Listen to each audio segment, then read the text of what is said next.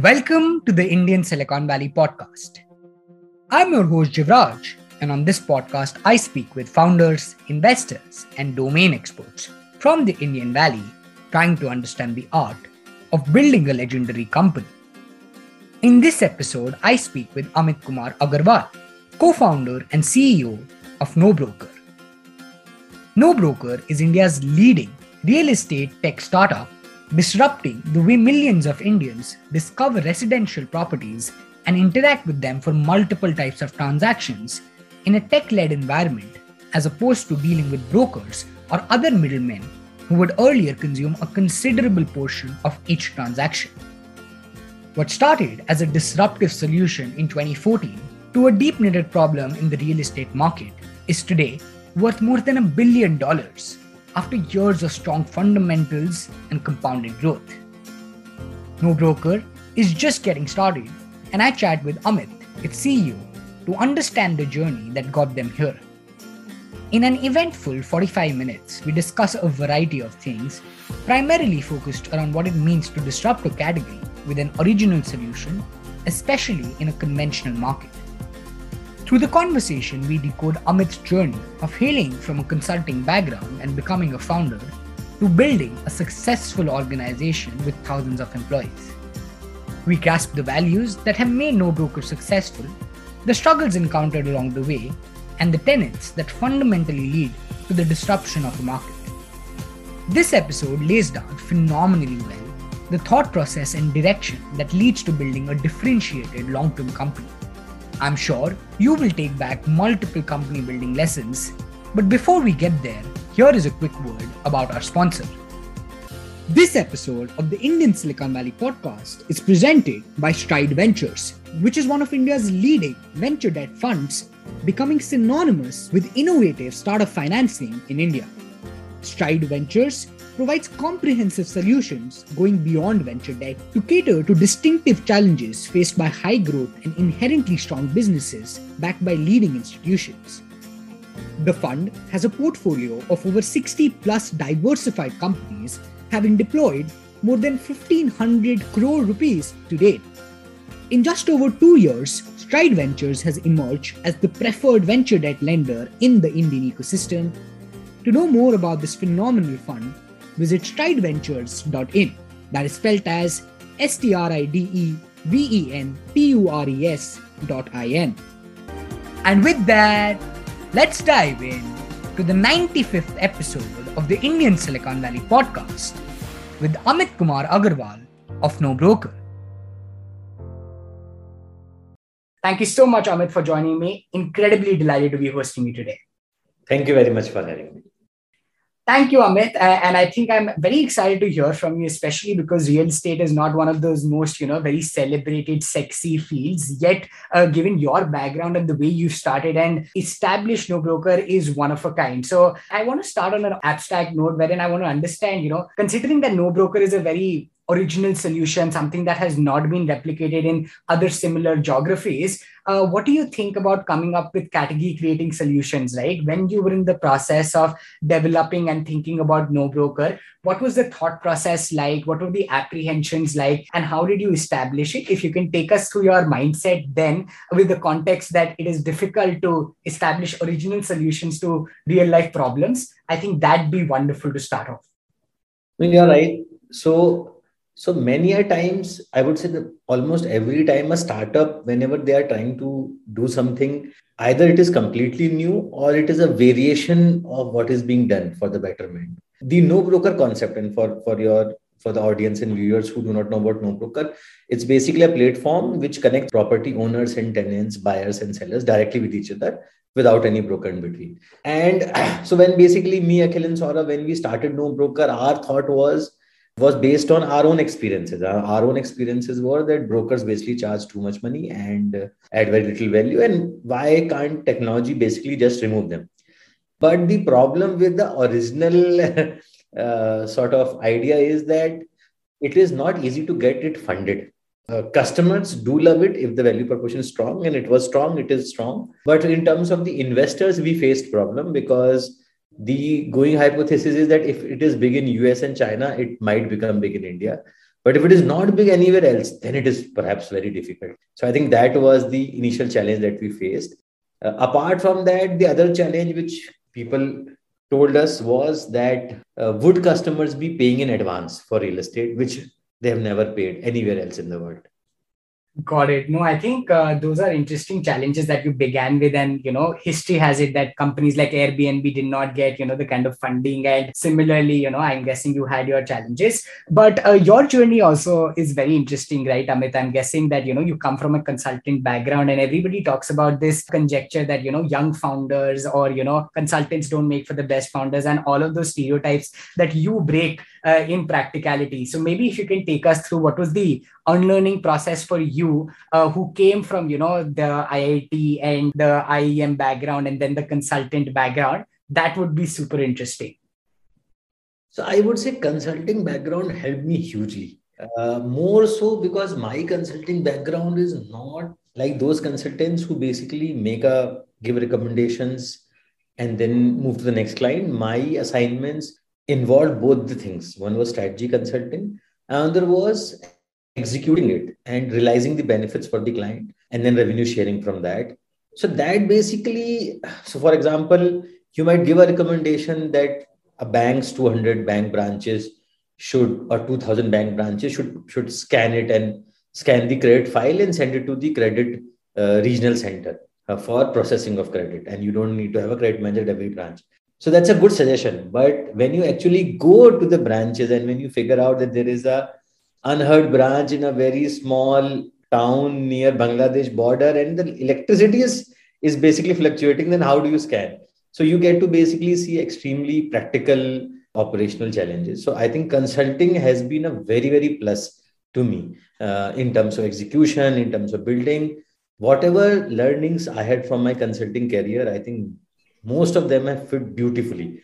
So to a very large extent, whatever I have been able to do with my teams I would give the credit to my consulting background. Got it, got it. No, that's that's a very fresh perspective and very interesting. Uh, but moving further, right? I mean, understanding more about the model in and of itself, because at the time when NoBroker came, I'm guessing there were similar competitors with a different model altogether, and it was a crowded space, right? So, if you can talk to us about the initial journey of how the initial response of the market was, initial response of the customer was, and also the stakeholder that was being removed from the value chain, the broker itself, right? What was their response to the idea, and how did you go about establishing it? The zero to one, perhaps. I think that would be nice. So the zero to one, of course, basically had multiple challenges, and you have referred to three or four of them. In terms of the customers, I think customers always loved us, thankfully. And uh, Indian ecosystem, fortunately, provides a lot of initial adopters. So so c2c network is very very difficult to build because you need customer on both the sides and so it is not a mobile right that you can in a b2c where you can manufacture or you can get hold of it and you can supply you need to do a matchmaking so it's a micro locality matchmaking business that we are in uh, but still a lot of customers had huge amount of patience because they genuinely wanted to eliminate brokerage and save money so indian consumers i would say have always been very supportive and continue of course in terms of the our objective is always to reduce the cost of transaction. So we are not against brokers. We are against high amount of brokerage. But uh, of course, uh, so brokers did not like us much, and uh, we we did not have good experiences with brokers. We used to get a lot of threatening calls, and then also an attack on the office happened. So the broker was difficult. And in terms of employees and stakeholders, I think everybody, most of people took pride in what we are doing because what we were doing was uh, very very earth shattering, and then over years, seeing the network grow, seeing the company grow, I think have filled a lot of our team members with huge amount of pride. Absolutely. No, I think that's very heartening to hear. Any thoughts around the competitive landscape at the time? Because I'm guessing that other similar models, which are heavily funded as opposed to a new one, must have been daunting to begin with. But how did you look at competition at the time and what was the strategy around it? So, if you look at competition, it can be broken into two portions. One is direct competition and another is potential competition or indirect competition so when we started most of the players were basically focusing on brokers. Most what most? Almost everybody was focusing on brokers.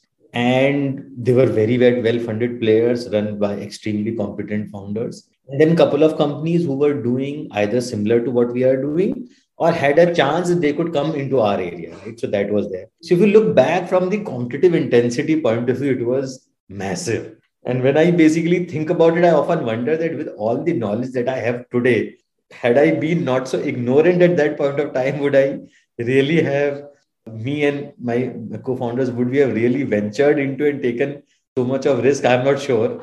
But i think that bit of ignorance also helped us because despite having very heavy competition, very well funded competition, deep pocketed competition, were in our own world. We basically just said that, yes, we have got $3 million.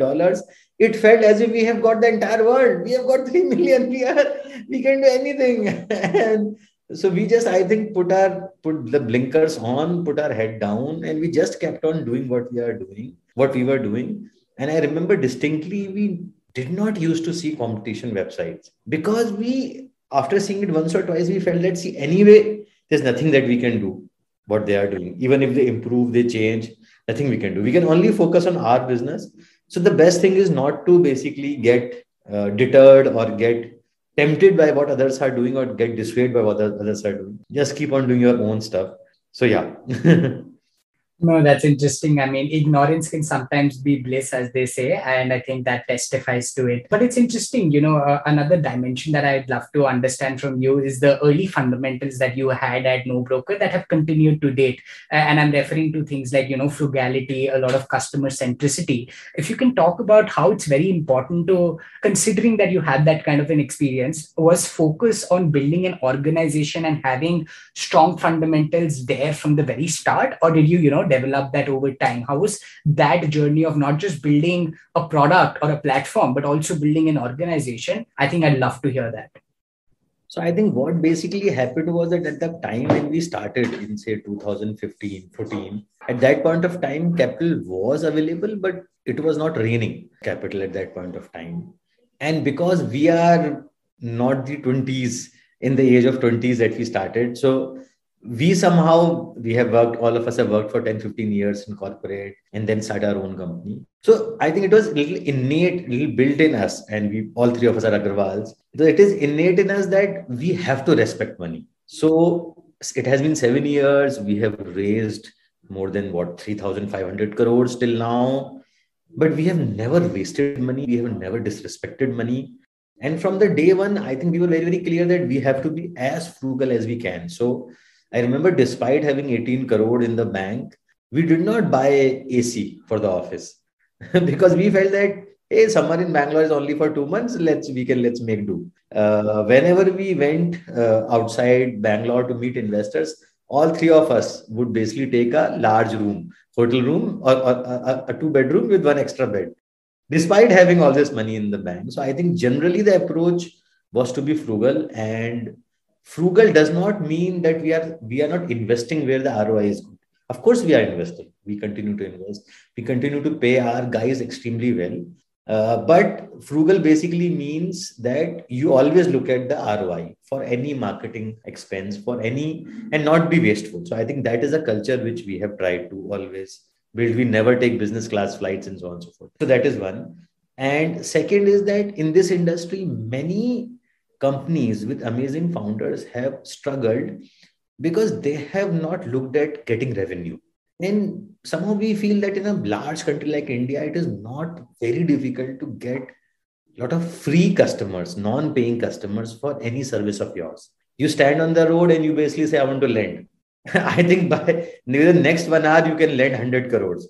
There's no problem in lending, in giving freebies in India. The difficult thing is to to make customers pay for it. Hard learning has been that it is very difficult to let customer pay one rupee. From zero to one is very difficult. I'm saying even even for this podcast that we are doing, we ask customer to pay one rupee. It is tough. But if a customer starts paying one rupee, then from moving from one to hundred is very easy. So so I think same thing we discovered, and we basically felt that we should not wait very long to make money. We might make small money, but we should start. So we started company 2015 and unlike many other real estate companies within couple of months we started dipping our feet into revenue. And i think that has that has held us in good stead Fair enough. No, that's very interesting to hear and goes back to the saying that, you know, early fundamentals really, really matter. And I've heard of those stories, you know, not having AC, sharing beds, and all of the other things. And it's just incredible to see that kind of humility still and those fundamentals. So wonderful to hear that. I think, you know, a related point to what you were mentioning, considering that the no broker model has, you know, a freemium side to it and, you know, subscriptions are where you earn a majority of your revenue from, how do you look at uh, objective setting, right? Because there are consumers who are coming on the platform and leveraging the technology and using the service, right? But they're not benefiting the organization directly or moving the needle as such. It is the consumers which are paying that move the needle. So, how do you look at the revenue model and how do you look at, in turn, prioritizing consumers, if at all that is a concern? Uh, I think I would love to understand how you figure that out. Sure. So, if you just look at other businesses which have disrupted pricing in the past, there's no better example than, say, Walmart. Uh, and I'm talking about pre online era and the reason why Walmart was able to, if you read Sam Walton's uh, book, the reason why they were able to disintermediate was because they said we are going to charge less, but we are going to sell much, much more. So we are going to rotate the capital faster, and hence our ROI will be good even when we earn lesser per good per unit. But on our shelves, the things will move faster. I think that's how their economics work. The way in which we thought about economics is that we want to reduce the cost of transaction for our customers so, for example, just to give an example, if out of 100 customers, I ask 10 customers to pay, and suppose if I ask 90 customers to use a service for free, then the only way this equation works, so I will ask 10 people to pay for value added services, which is basically relationship manager support, top notch listing, priority in terms of getting information, etc. Good, basically, premium filters, and so on and so forth. So, the only way this equation can work is if my cost base is very low and the only reason how my cost base can be low is if I don't have physical people on the ground. So that has been one of our very core principles that we need to keep our cost very low. So today, thousands of customers are using No Broker for free, but we are also not spending much on them. The variable, our variable cost on them is zero. We don't spend anything on them. Our variable, so apart from the marketing cost of acquiring customers, there is nothing. What they provide us the free customers is huge amount of traction on the website, huge amount of liquidity, right? The way in which Zerodha and the many brokerage firms, they give free equity service, which gives huge amount of traders and huge amount of liquidity. And then those traders work in FNO and provide revenue through FNO. So similarly is our concept that we basically allow huge customers to be free, which give huge amount of traction. And then the selected customers who pay us our variable cost for them still remains to be low. And overall the equation works beautifully well. So on a variable cost basis all our products are profitable. It is only that we are keep we keep on investing into new cities new customer acquisition and corporate overheads that uh, we need to move towards profitability Fair enough. No, that makes complete sense. Uh, but you know, attuned to that is, let's say, the gradual expansion that you've done on a city by city level, and that has not been as fast. And some might, you know, even debate that you could have been more aggressive in that strategy. And we are in an era where, you know, of course, startups for the right reasons choose growth over profitability at the start. Uh, how have you looked at this debate, right? How have you made certain decisions of maybe going gradual and being steady with your growth, but making it sustainable? How do you look at uh, growth versus uh, profitability? So for us, the the key fulcrum, I would say, for any business for expanding cities is that our cost equation should work for a city. So basically, the money that you are spending on customers versus the money that you are earning should basically make sense. Now, what happens in the real estate and especially freemium is that you need to get, get enough number of, of customer base who have heard about no broker and who like no broker and who have experienced no broker and are ready to start paying. This takes time.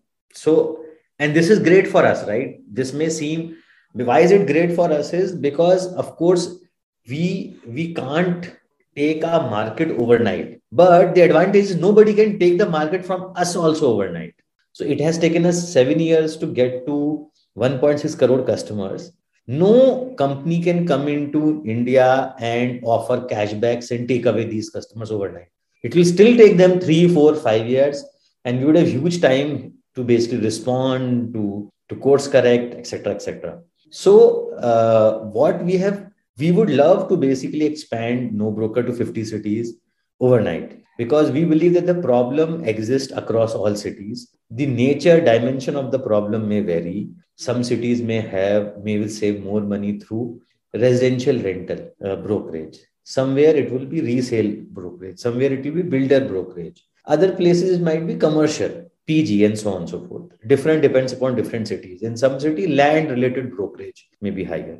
But the thing is that if i today if i tell you great things about no broker in this podcast. Will you change your home tomorrow? You will not. You might remember us that if you have to change your home you might use no broker but because your purchase frequency is say one year once in a year once in two years once in five years. So we need to so there is a time period which basically is involved. What we did i would say rather successfully is not fall into any vanity metric so it is very very glamorous to basically add cities right because 10 of your friends will call कि अरे हमने तुम्हारा boarding देखा फला शहर में तुम्हारा bill board देखा रेडियो एड सुना so it's and i'm telling you as a as a founder that it's very exciting so i still remember people calling and saying they have heard about us but are you getting enough customers are those customers getting houses are we making money in that city that doesn't happen in real estate that fast and we are happy about it. Uh, so that is the reason that we have been careful. The thing which has been different about us is that we did not copy others. So many of the things that we did in no broker we just did from first principle. And I basically thought that if we are proven wrong and if you die because of this, I am at peace. Because this is the way in which I am okay to die. Because this is a commonsensical way, first principle way. I don't want to spend the money to beat competition in short term artificially. We genuinely want to solve customer problem and uh, we want to respect money. We don't want to expand to cities for vanity reasons. Yeah. So I think those were the principles that we used. Fair enough. No, I think that's super nice to hear and speaks a lot about, you know, what are the fundamentals that actually build a successful company. And I know of your quote, you know, where you say that if I fail, I'll fail by my choice and my direction. And that's just wonderful to know. Just having that awareness is great. Uh, but it's interesting, Amit, how you mentioned that, you know, a, a customer at No Broker is only using No Broker maybe once in a couple of years, right? Which means it's a low frequency product, yet uh, high usage when it happens. Help us understand how you've looked at, you know, dominating the customer cycle even further we see that no broker is now doing some other things to you know come into the lives of the consumer even further and there are multiple things happening how do you look at expansion of the product suite and how are you looking at that approach I, I think that would be really helpful for all founders who are looking at scaling their companies Sure. So, for example, everything that we have launched. So, today we are a one stop shop for real estate everything that we have launched has come from customers telling us. For example, when we started buy and sell, we thought, let's say you have a house, you have a resale house, you're charging say 70 lakhs or 1 crore for it. I'm a buyer who wants to meet you.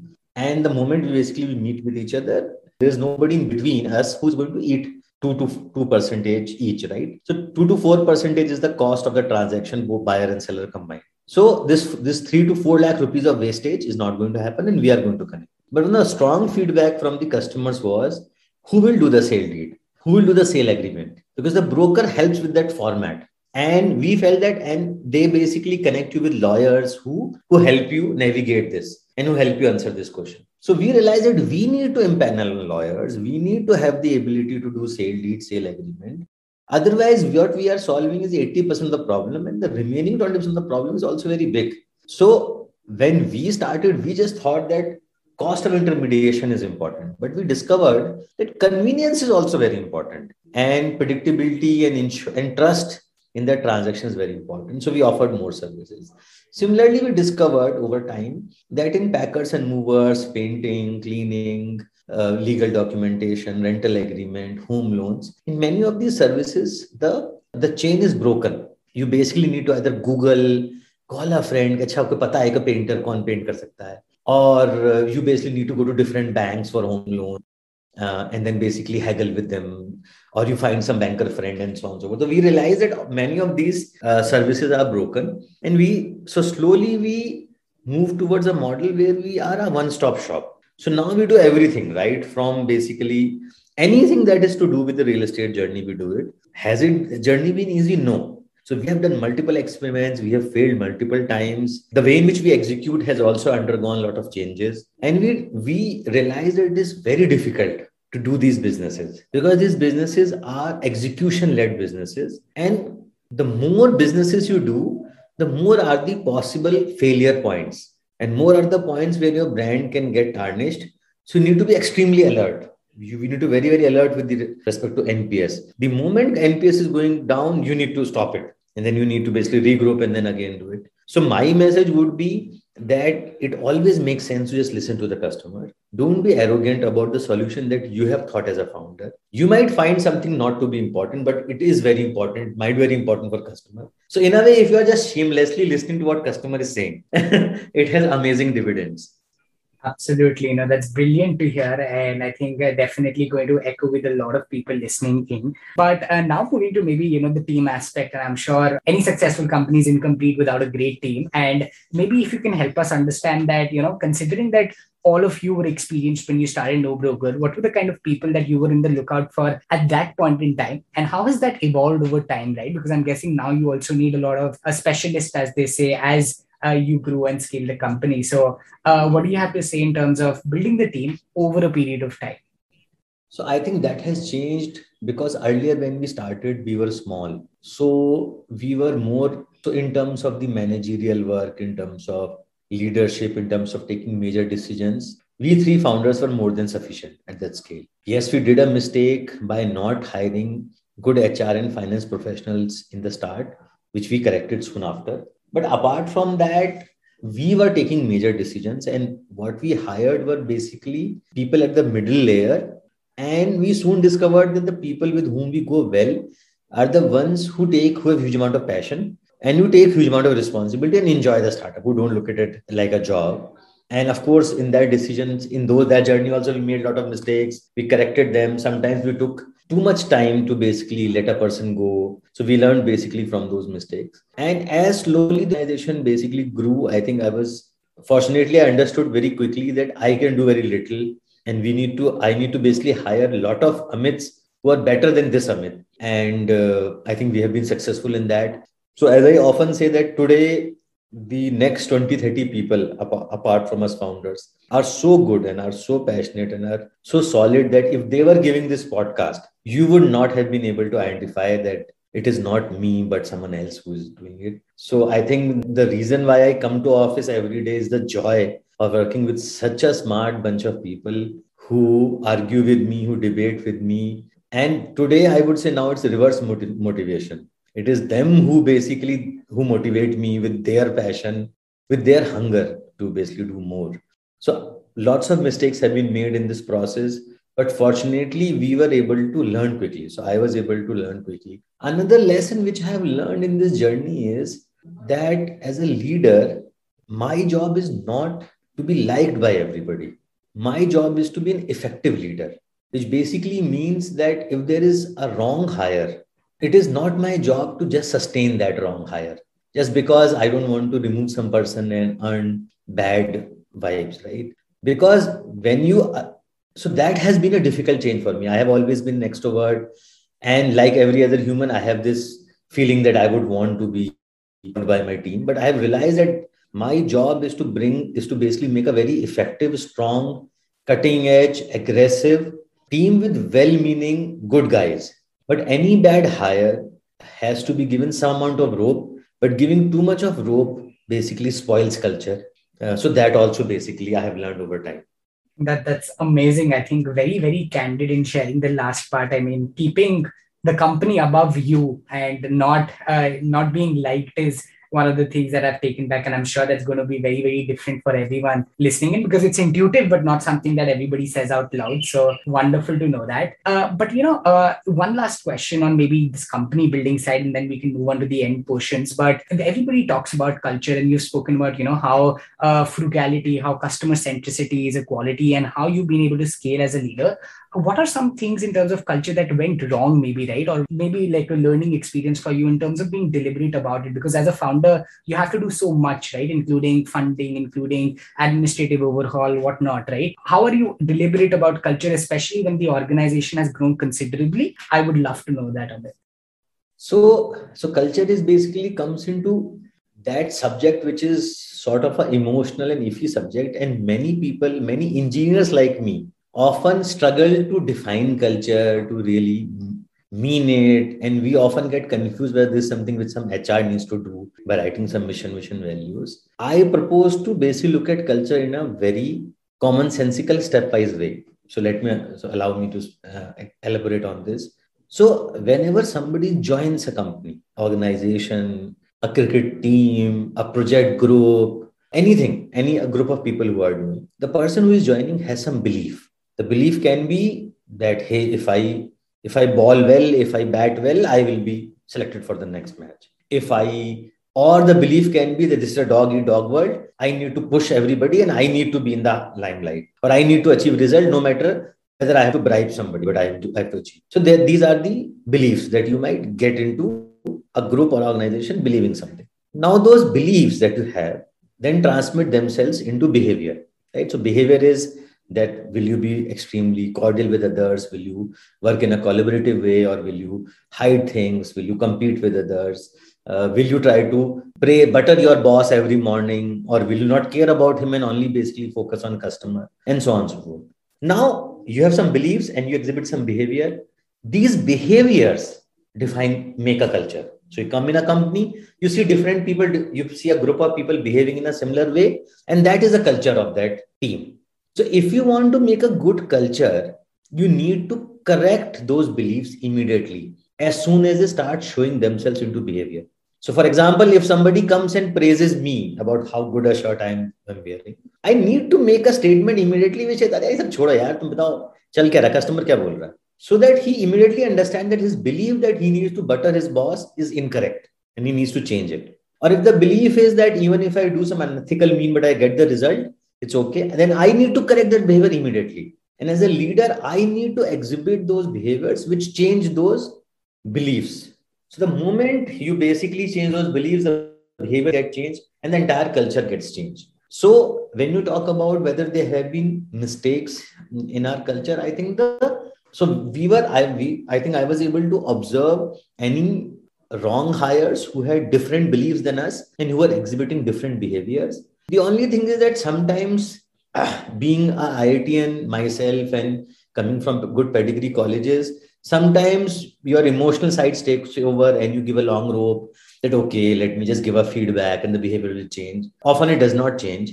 So I think the only mistake which has happened to us is that perhaps we took three or six months more in making a decision. But apart from that, today, if you look at my team, I would basically love to call each one of them to my home and get invited to their home and have personal relationship, even if they are not part of NoBroker Longer. So amazing set of people with matching belief, behavior, matching, uh, I would say, core principles of beliefs. Yeah.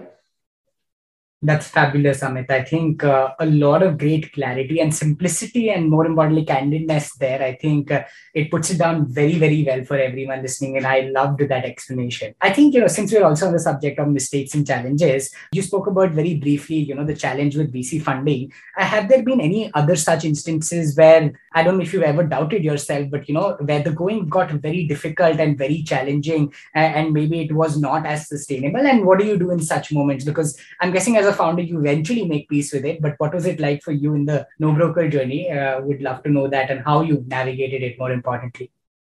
See, I would take the risk of saying that almost every, and I'm not saying every, but I'm saying almost every. I would say almost every founder has moments when they are frustrated, when they are insecure, when they are fearful, when they are unsure.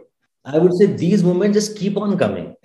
Unfortunately, you can't share it with your team, but thankfully, you can share it with your co founders and with your family and your support system. So, I would say that, that in the initial years, these the they only change the way in which there are video games and there are different levels and you think that if you if you clear level one you are amazing but level two has its own difficulty. So i would say the only thing which has changed is my reaction to them. Earlier my reaction to them was full of higher uh, higher amount of worry now the worry might have reduced a little bit because we have seen many ups and downs. But I would say these ups and downs keeps on coming. Sometimes they are about VC funding. Sometimes they are about valuation you want to achieve. Sometimes it's about success in a new business segment that you have launched. So I think as a as a businessman, there are tens and tens of things to worry about every day. And uh, and hence those doubts basically they keep on coming. What I the only thing which I have learned is, and I'm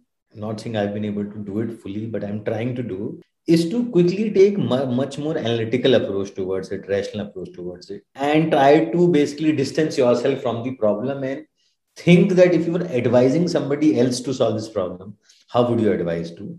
But uh, but I would say that from the when you are a pre-seed company, you worry about getting funding when you're IPO company, you worry about your stock price. So I think you always, as a founder, you always worry about something so that never goes.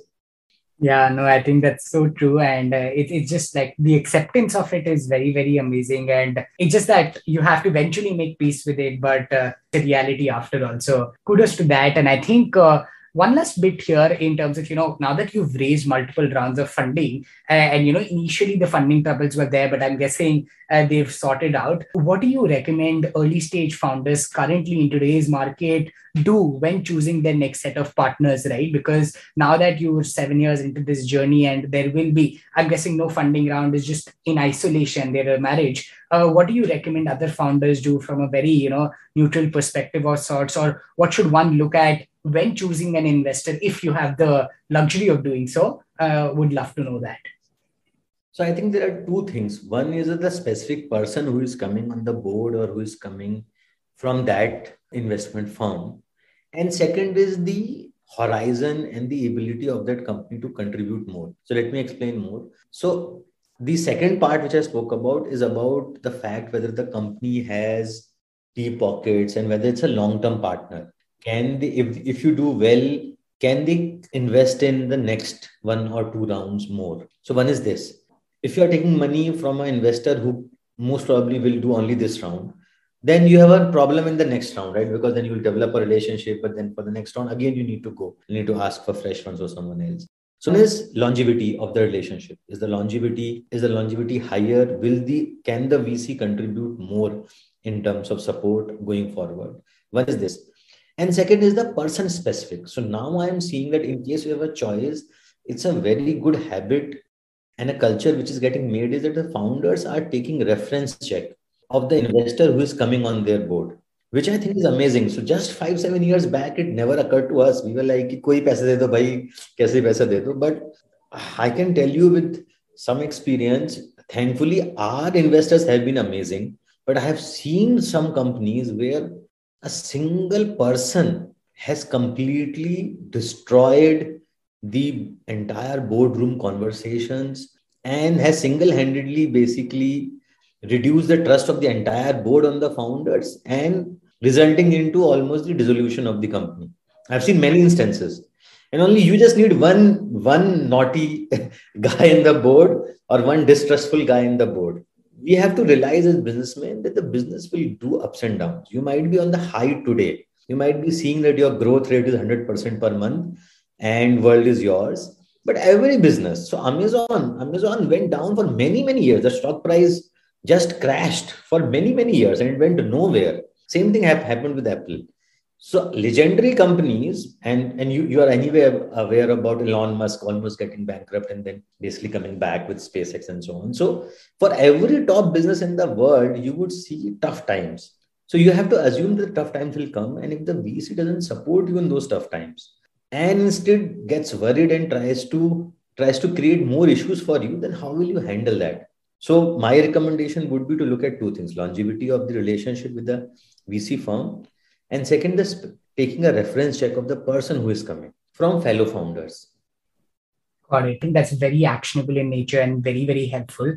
As we close down the conversation, Amit, uh, I would love to know a couple of final answers from you, which are personal to you. My favorite question on the show is to ask founders how they've evolved with their journey and how they have personally scaled, because I can very well look at, you know, the valuation of NoBroker and be like it's a unicorn and it's done so well and whatnot. But often we forget the people behind it and we don't have the other founders. But if you can speak about, you know, how you were when no NoBroker started and what this journey has done to you personally, I think we as youngsters who are going to build the next set of companies would feel uh, very enthusiastic about what this journey makes you do and, and would love to know that of it.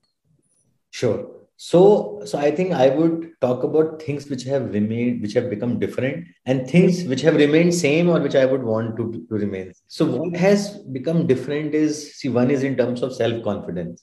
so, no matter what you say, the ability to make a company large gives you huge amount of happiness, pride, and confidence of being able to take more bold initiatives in future.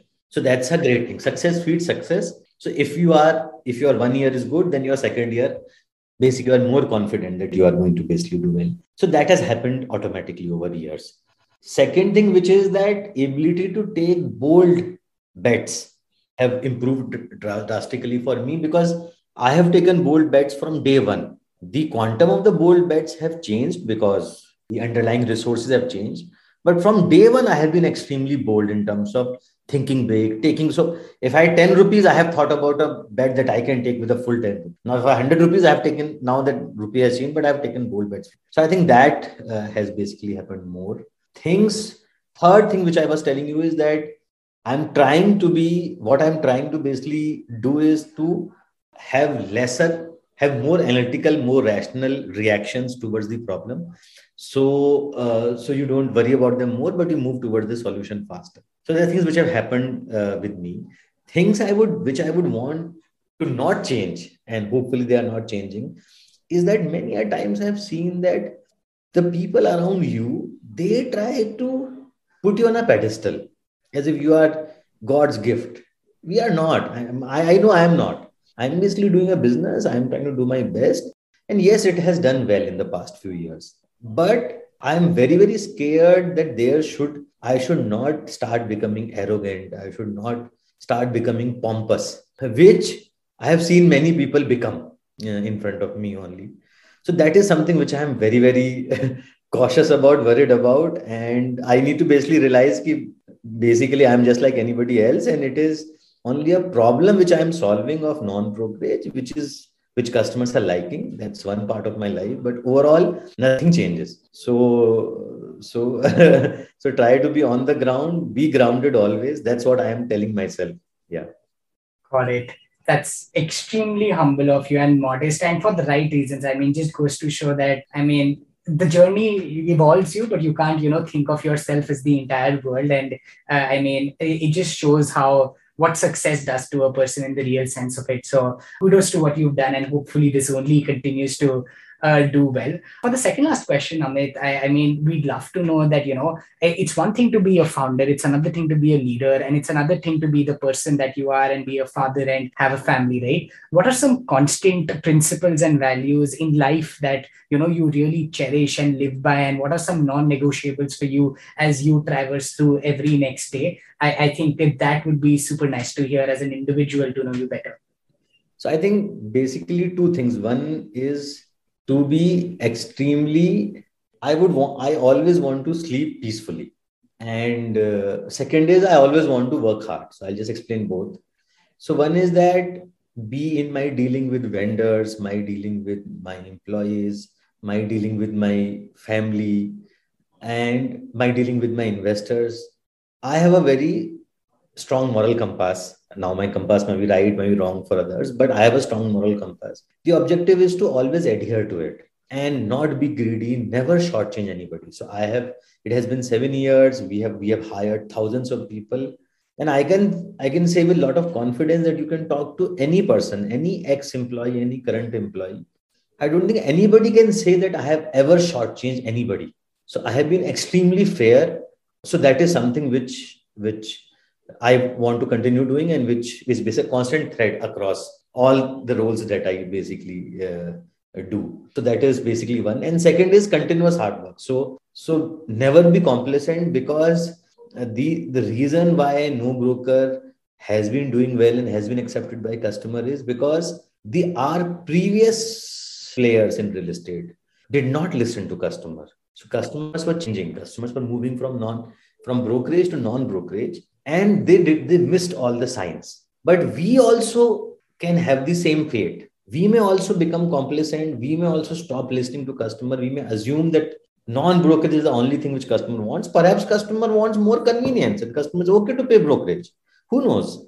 Or perhaps there's a set of customers today also who are happy to pay brokerage but want more convenience. We have to cater to them differently. So, second thing is to be always working hard, be it with family, be it uh, NoBroker, and never be complacent with the status quo.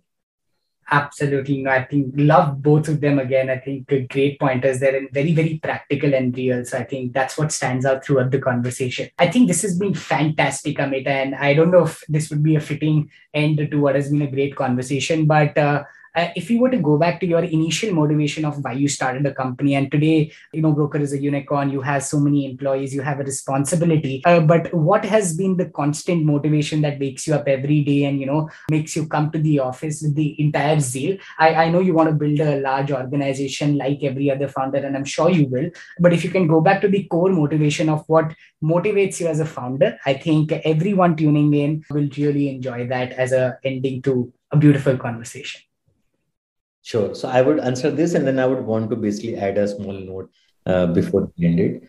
So, uh, so I think uh, there are two things which basically makes me take and makes me come to office every day.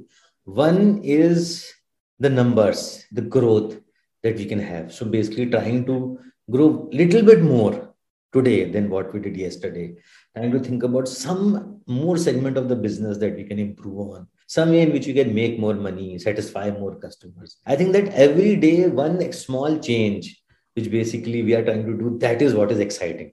आज आए और आज ही थोड़ा सा extra हो गया आज ये फेल हो गया कल करेंगे इसको वापस से try so I think that is that thing of a startup which basically makes me take and second is the just share joy of working with amazing So NoBroker has amazing set of people who are very passionate, very good human beings, and very very hungry a large teams of th- team of thousands of people now with huge amount of passion at every level. So even a customer care guy who is calling and talking to customer has his own expertise, and we have to salute it because only he can do.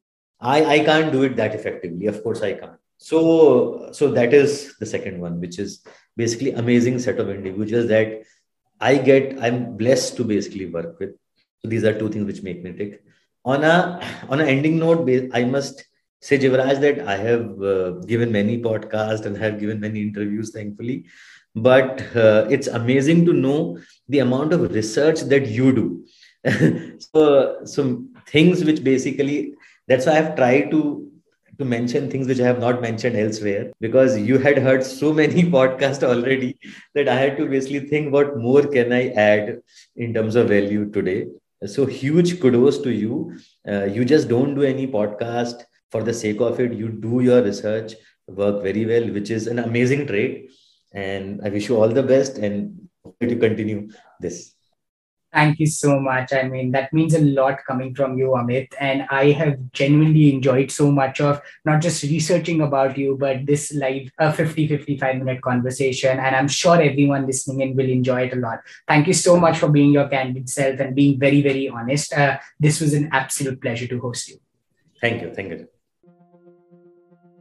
Awesome. With that, we come to the end of this conversation. Thank you so much for tuning into the episode. I really hope you enjoyed it as much as I did. If you're finding value with the podcast, do follow it on the audio streaming platform of your choice, drop in a review, and subscribe to our WhatsApp newsletter to get all the updates directly on your inbox. Thanks again.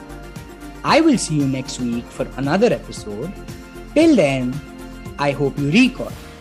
If you never try, you'll never know. Stay tuned and keep building.